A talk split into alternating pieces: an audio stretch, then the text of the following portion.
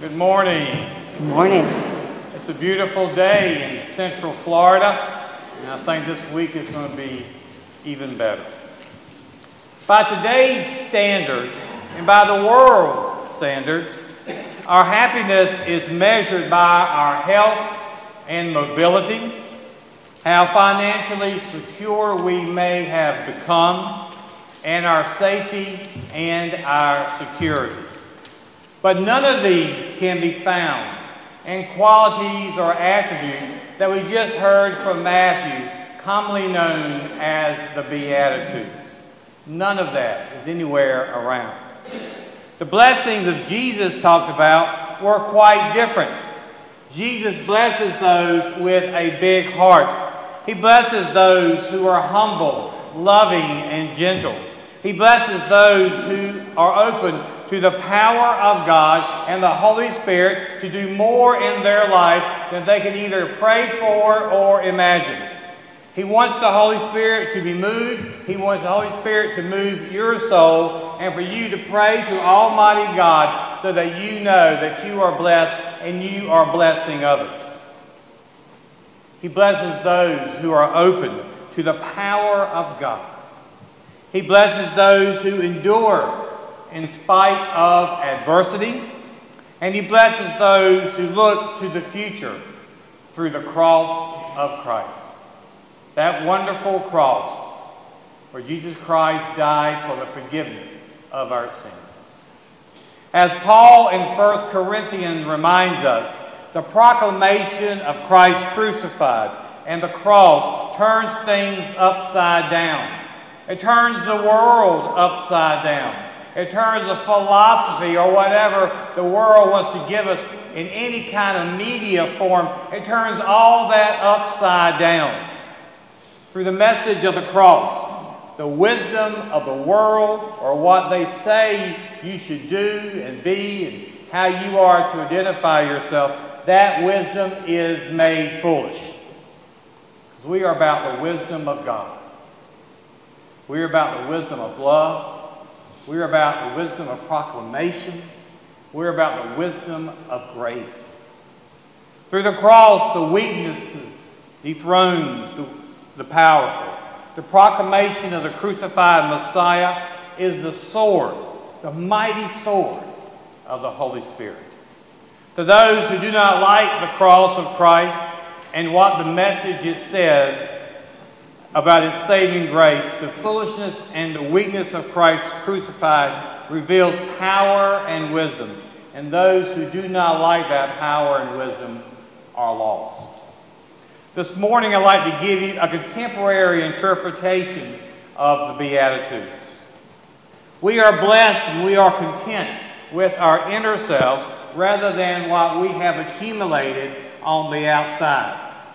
We are blessed and we are able to appreciate the presence of God each and every day, and we respect the dignity of every human being, and we respect ourselves not because of what we have accomplished, but how others have been blessed by our presence and ministry.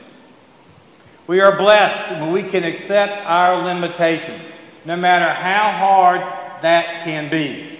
Letting go of the past embracing the moment, and living with excitement about the days yet to come because we know the Lord will be with us. According to the blessings of Jesus, we are blessed when we know we are dependent on God.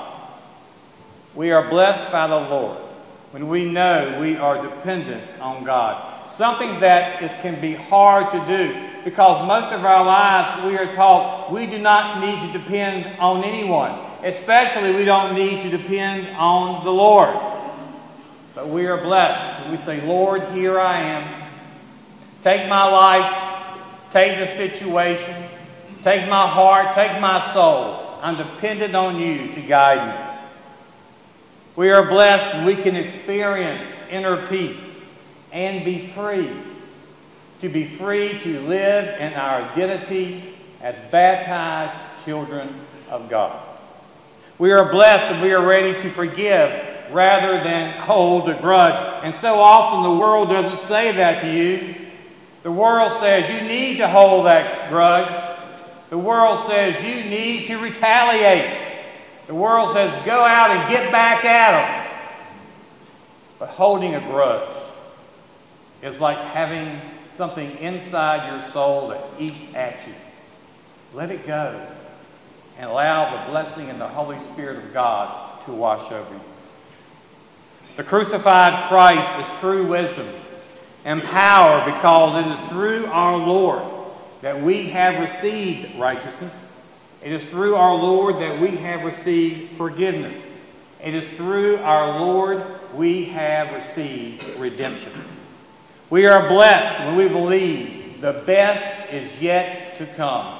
And the best is yet to come by the grace of God, which is God's favor towards us, unearned and undeserved.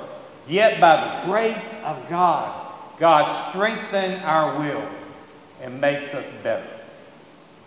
I believe Jesus was saying that greatness is defined not by wealth, not by prominence, but by humility. Since we live in a society that promotes success and independence, we don't think of humility as being a winning attribute. If anything, you must stand right there and let people know how you are and where you believe on certain situations, and you must stand right there and talk them down. If anything, the opposite is true. We believe that humility is a sign of strength. Jesus was actually saying that humility gives us power because of our relationship with God. And we are secure in that. And that's where we find our identity and love. The people who Jesus taught that day on the hillside of the Sea of Galilee weren't as powerless as they had believed. They were given hope because Jesus replaced their traditional value system with attributes that would help them to prevail. What did Jesus do? He, was, he enabled them to embrace those attributes that they already had, like humbleness, compassion, and their commitment to follow. Jesus' assurance of a future encouraged them to move forward and not to lament over the past. Lamenting over the past is one of the most easiest ways that we can get dragged down. If you don't hear anything today out of this sermon or out of this service, know that God loves you. Know that the grace of God is walking right there beside you.